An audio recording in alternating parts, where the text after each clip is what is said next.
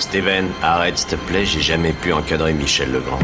Salut c'est nos ciné, votre rendez-vous avec le cinéma qui a quelques fidélités à son actif, quelques liens forts liés avec des créateurs qui film après film ont fini par faire partie de nous, à se creuser une petite niche dans nos cœurs de cinéphiles et ça ne surprendra aucun de ceux qui nous suivent depuis longtemps si je vous dis que parmi eux se trouve un certain Clint Eastwood qui si parfois nous nous sommes un peu mal compris comme par exemple lors de la sortie du 15h17 pour Paris, nous ravit quand même régulièrement et c'est donc avec un enthousiasme intact que nous attendions La Mule, son nouveau film qui signe par ailleurs son retour devant la caméra, dont on va causer avec un trio de contrebandiers de la critique réunis ici dans le tout nouveau studio Virginie Despentes de Binge Audio. David Honora, salut David. Salut Thomas. David, euh, Stéphane Moïsaki, salut Stéphane. Présent chef. Ah très bien. Et Perrine Kenson, salut Perrine. Salut Thomas. C'est nos ciné épisode 171 et c'est parti. Tu fais un amalgame entre la coquetterie et la classe. Tu es fou. Enfin, si ça te plaît. J'ai failli t'appeler David Moïsaki, espèce de, de, combinaison de David Honoré et de Stéphane Moïsaki. C'était un peu le, mon fantasme, quelque part, on peut le dire. wow. Fantasme radiophonique euh, personnel. La Mule, c'est donc l'histoire de Earl, incarné par Clint himself. Earl, qui est un vétéran américain de la Seconde Guerre mondiale, âgé de 90 ans, et qui est par ailleurs dans une merde financière noire, acculé par les dettes, et qui décide de se refaire en acceptant un job des plus risqués. Chauffeur pour le compte d'un cartel de la drogue mexicain, chargé de faire la navette à travers la frontière en trimballant évidemment de la ce qui va le mettre certes à l'abri un tout petit peu financièrement, mais également dans l'embarras lorsque les autorités américaines vont se lancer à ses trousses.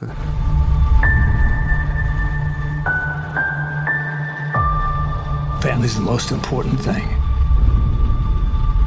Don't do what I did. I put work in front of family.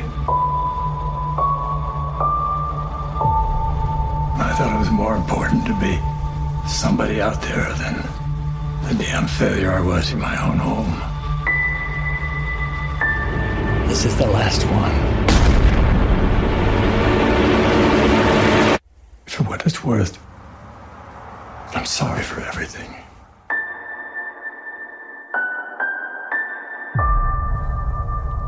Évidemment, je me suis trompé. C'était vétéran de la guerre de Corée, pas de la Seconde Guerre mondiale. Bon, c'est assez près en termes historiquement, en termes de en temporel, mais euh, c'est plus simple comme ça. Voilà. Donc, c'est Eastwood qui réalise. On l'a dit au casting, il est accompagné par Bradley Cooper, Laurence Fishburne, Diane Wyest. Je sais pas comment ça se prononce. W I E S T. Wyest. Diane West. Diane West. Diane West. Juste West. Ok. Ou encore Michael Peña. À votre avis sur cette mule, les amis? Donc Julien Dupuis n'est pas là, donc il pourra pas prendre la parole en premier. Je suis un peu décontenancé. Ce sera donc David Honora qui va se Yeah. lancer.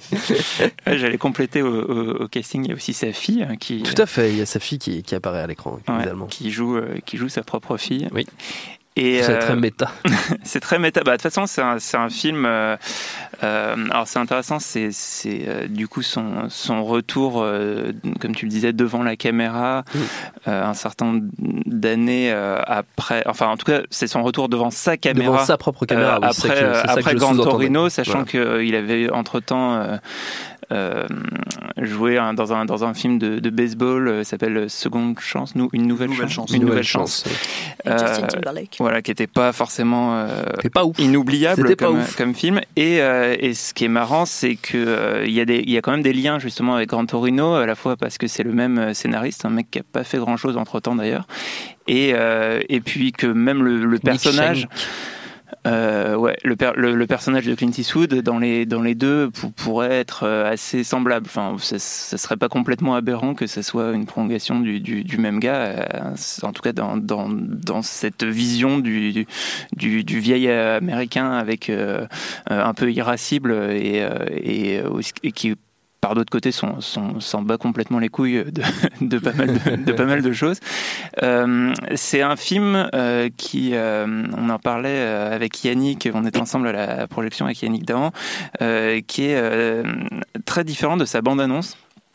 Et en fait, euh, le, je trouve que la bande-annonce vend un film assez sombre. euh, On s'attend à un truc un peu dark, euh, euh, un sur peu le- crépusculaire. euh, crépusculaire, le, le, le, vieux C'est c'est- aussi lié sans doute à l'âge d'Eastwood et au Ouais, fait qu'on a toujours l'impression que ça va euh, être son dernier et film. vraiment, c'est pas du tout le mood du film, qui est un, qui est, qui est un film avec un ton plutôt léger, assez marrant. Enfin, on, rigole pas mal, notamment sur le fait que ben, c'est, il joue donc le, le, le, personnage d'un, d'un, d'un, retraité un peu par la force des choses. Qui c'est un, jardinier qui a un business de, de plantes délicates, de, de horticulteur. Ouais, voilà, un horticulteur un peu d'élite qui fait des concours de de, de, de fleurs. Et non, je cherche le nom de la fleur et c'est un lys, des lys, les lilies machin. Et euh, et, euh, et du coup, euh, qui parce qu'il a des problèmes d'argent et parce que il essaye, il est un peu en compétition dans sa famille avec avec son ex-femme et sa, fille qui lui en veulent beaucoup, notamment de pas être venu au mariage de sa fille. il essaye de, de racheter un peu le, le, le cœur de sa petite fille. Et, euh, et, il va trouver un moyen euh, simple de se faire de l'argent, c'est de faire passer de la drogue, euh, parce que justement en tant que retraité qui, qui conduit sans, sans faire aucune infraction, ben, personne personne se soucie de lui et, et, en gros il, arrive à traverser les États sans, sans encombre. et ce qui est assez marrant, c'est que du coup il, surjoue le personnage qui, qui, qui correspond, je pense, à, à une, enfin, à une sorte d'idéal de, de l'américain vu par Clint Eastwood, euh, qui est euh, en gros l'américain le, le, qui, qui, qui, à qui, enfin, qu'il faut pas faire chier. C'est-à-dire que c'est l'idéal politique de, de d'Eastwood est, euh, est, comment dire fondé sur sur cette volonté de de, de, enfin, de se débarrasser un maximum de, de, de l'État et, et, de, et de se faire dicter le, le politiquement correct par euh, aucune instance que ce soit. Et, euh, et c'est vraiment libertarien, comme voilà, un libertarien euh, total. Au sens américain, et, et, du terme. Et qui là est, est hyper décomplexé. C'est-à-dire qu'il y a, il y a c'est par petites touches, mais il y a une scène, un moment où il, où il trouve sur des sur un parking un groupe de, de motardes lesbiennes et et, en fait, juste, cette séquence donne juste l'occasion, il les regarde. Et, au début, il dit ah, Vous avez besoin d'un coup de main, bonhomme? Il croit que c'est c'est des mecs au début. Et puis elles disent Non, mais en fait, on est des femmes. Et il les regarde, il fait ouais, Ok. Et puis, bonne journée. Et en fait, tu as des, as des séquences comme ça qui sont. Euh, tu sens que que, que, que, enfin voilà, il y a une sorte de sous-texte qui est, euh, voilà, je suis, je suis Clint Eastwood et je m'en laisse pas compter et, euh, il y a tout un truc sur sur euh, une vision de l'Amérique qui a pu le qui a pu le faire chier en fait, je pense pendant les, années Obama, qui rejaillit en fait là par petites touches, ce qui, enfin moi en tant que spectateur finalement je prends pas trop au sérieux, enfin je trouve que c'est plus euh, l'occasion de euh, comment dire c'est moins un statement politique que des, des, des sortes de boutades. Et euh, et donc, et donc c'est assez intéressant en fait de voir, de, de, de voir un, film qui est euh, qui est justement pas dans, dans une dans la tradition crépusculaire et humaniste des Mystic River, Million Dollar Baby, enfin de ces derniers grands films salués par la critique, mais qui est plus dans un dans une forme de détachement qui malgré tout euh, repose sur euh, sur des qualités euh, dramatiques et narratives extrêmement efficaces. Et c'est ça qui, qui fait que le, le film tient un peu tous les, les, chocs, même par rapport à son précédent, qui là avait des problèmes de ce côté-là. C'est que il y a une sorte de, de ligne claire narrative qui fait qu'on est tout de suite emporté par le personnage, qu'on est emporté par tout ce qui lui arrive, et, euh, et que, enfin voilà, c'est à la fois c'est une illustration parfaite de, euh, je pense, du point de vue de la sensibilité de Clint Eastwood sur le monde d'aujourd'hui, et en même temps, euh, ben, un film extrêmement captivant. Périne oui, je, je, rebondis sur le côté euh, portrait un petit peu d'Eastwood aussi, c'est-à-dire que clairement Eastwood, il y avait eu des, des, des, articles, des choses comme ça, où il avait dit que tout le monde c'était un petit peu des snowflakes et qu'il en avait ras-le-bol, etc. Euh, des Pussy Generation. Des Pussy Generation, voilà. Il avait dit ça et ça lui avait été assez fortement reproché, et, et je trouve qu'en fait il est, il est assez drôle par rapport à ça dans le film, c'est que clairement il est en train de vous dire, ouais, bah ouais, bah je suis comme ça, et je pense comme ça. Et Puis alors, en vrai, je vous emmerde un petit peu. Et puis par ailleurs, euh, non, je suis pas. Euh, j'emploierai peut-être pas les bons mots qui vous font plaisir, mais ça ne veut pas dire que j'ai une haine de mon prochain ou un truc comme ça. Mm. Il amène, il, il dit, j'ai peut-être pas le bon vocabulaire, celui qui est qui devrait être approprié, mais euh, ça ne veut pas dire que euh, le fond de ma pensée est, euh, est négatif ou voilà. Il est même plutôt amusant par rapport à ça. C'est moi je trouve que c'est assez drôle comme pied de nez. ça me fait penser un petit peu à, de manière très très différente.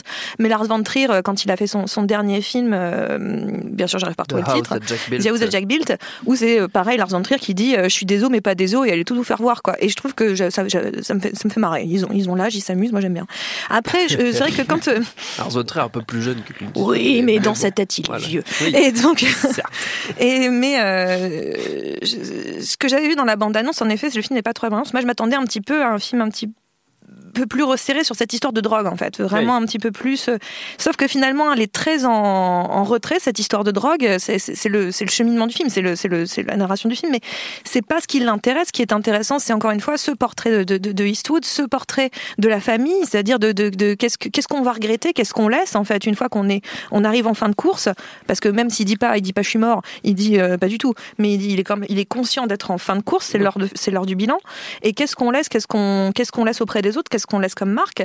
Et ça, c'est vraiment pour moi le sujet du film. Alors c'est vrai que derrière, si on, si on est comme moi et qu'on s'attend définitivement à voir Narcos bis, bah non, c'est pas Narcos. Donc euh, la drogue, on s'en tape un peu. Et c'est vrai que tout ce truc avec euh, Bradley Cooper et Michael Peña euh, sert à rien en fait. Les, les agents de la DIA, voilà, Drug Enforcement Administration. Il sert pas beaucoup en fait ce truc-là. Ça, ça, donne lieu à une très jolie scène, à une scène incroyable entre entre Bradley Cooper et et euh, Clint Eastwood qui aura un écho euh, qui sera en miroir avec la fin.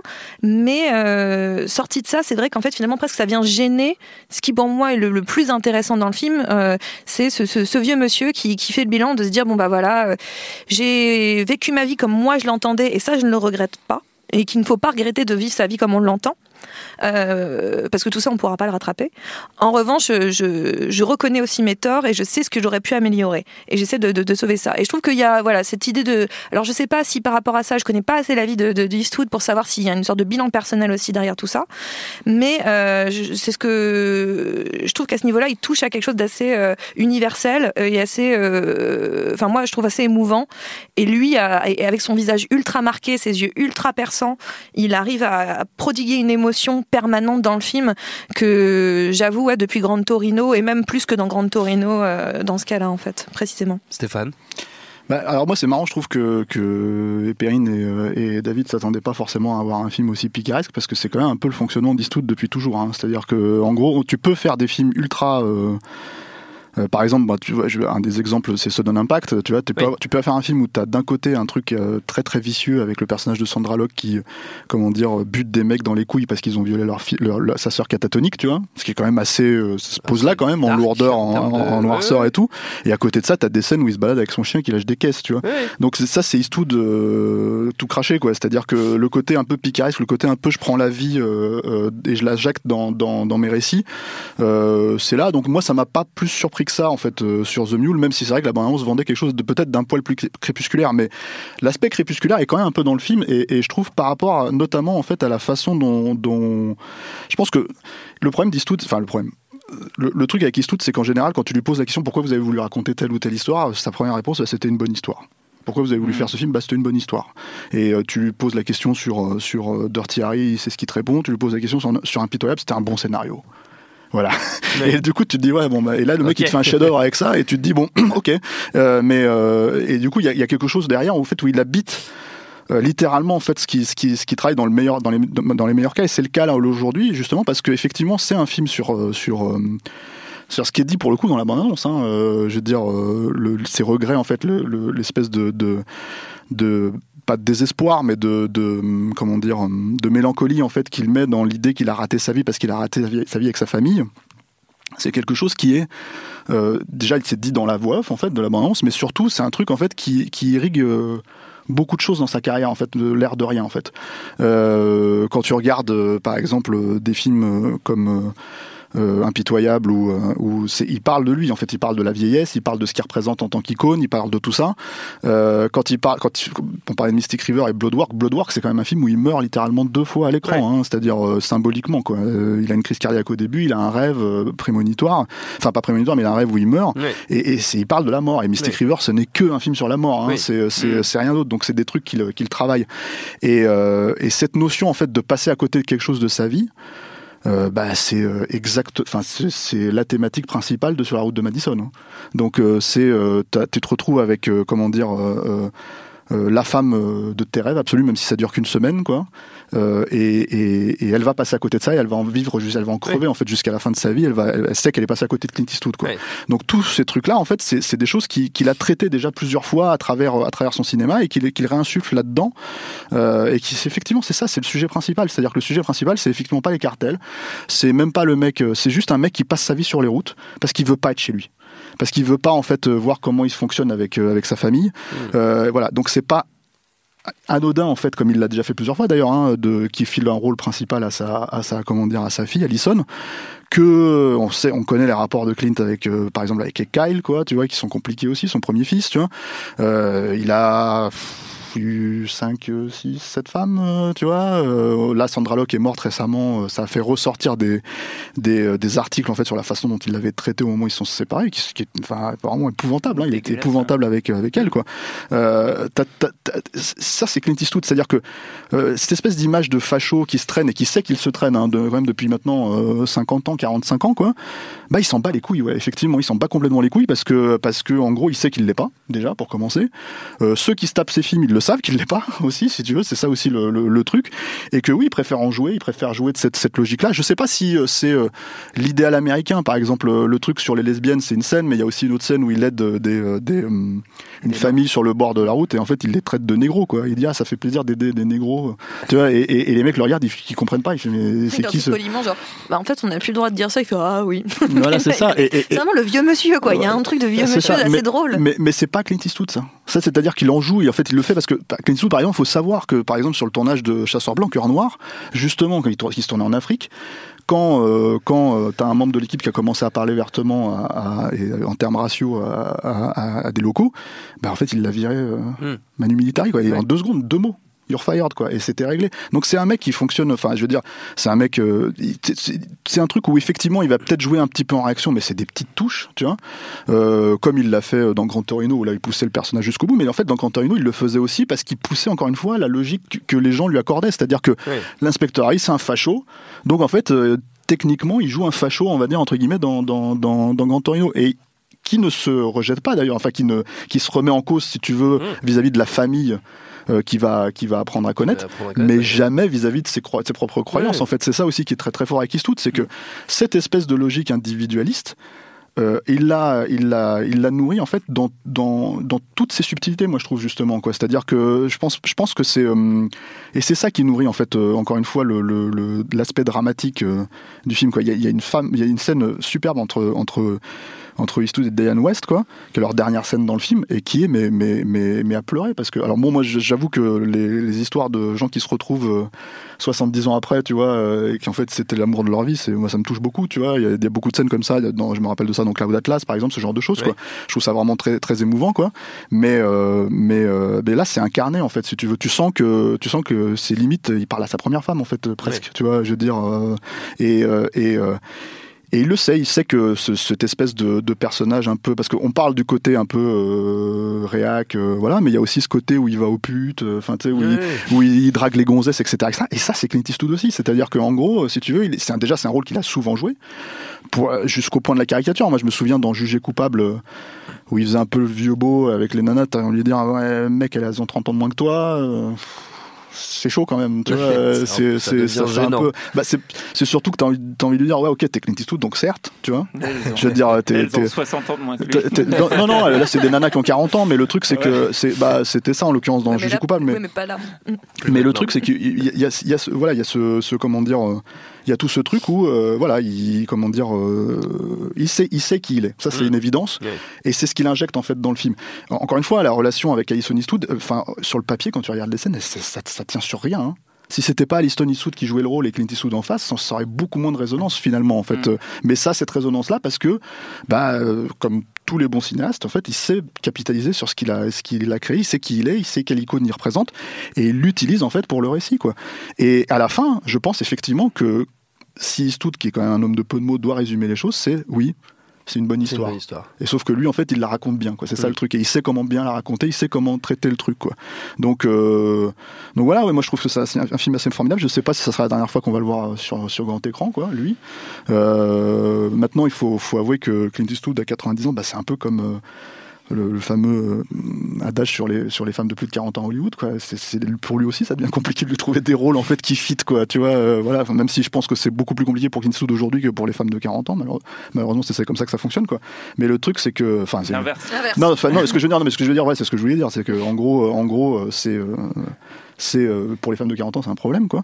Euh, et que ce qui ne devrait pas en être un d'ailleurs. Mais le truc c'est que en gros euh, voilà enfin Eastwood il faut le caser maintenant il faut arriver avec ce qu'il représente avec avec tout ça quoi. D'ailleurs une nouvelle chance ça marche enfin lui il est sympa dedans mais ça marche pas super bien quoi. Mm. donc donc enfin le film est pas super intéressant. Si c'était pas lui on le regarderait pas quoi.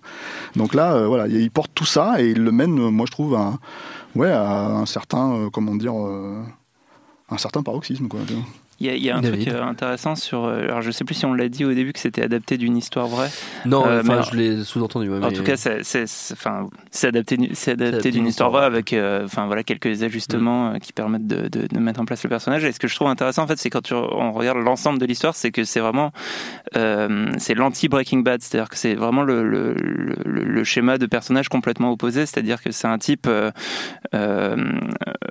irascible à la base, entouré, enfin justement pas entouré entouré d'une famille qui peut plus le mmh. saquer et euh, qui va presque par euh, le trafic de drogue euh, réussir à résoudre ces, problèmes et surtout assumer les conséquences jusqu'au bout. Et, sur tous les aspects en fait ça, ça s'oppose complètement au anti-héros qui est Walter White dans, dans, Breaking Bad. Et il y a un truc qui est, qui est un peu enfin une forme de contre-pied sur, sur l'heure du temps que je trouve assez intéressante et, et puis et puis il y a un truc enfin à travers le, ce, que, ce que fait le, le, le, personnage donc, qui est, horticulteur. Et le, film s'ouvre euh, sur une scène euh, qui, est, qui, est, même avec la caméra qui est à, hauteur des. Euh, à hauteur des fleurs et puis on le voit sortir de la serre avec une, une, fleur qui va emmener au concours et se termine sur un plan dans la prison euh, où pareil, il reprend le, jardinage. Et ça, c'est un truc aussi qui est, qui est, qui je pense, un peu à creuser, euh,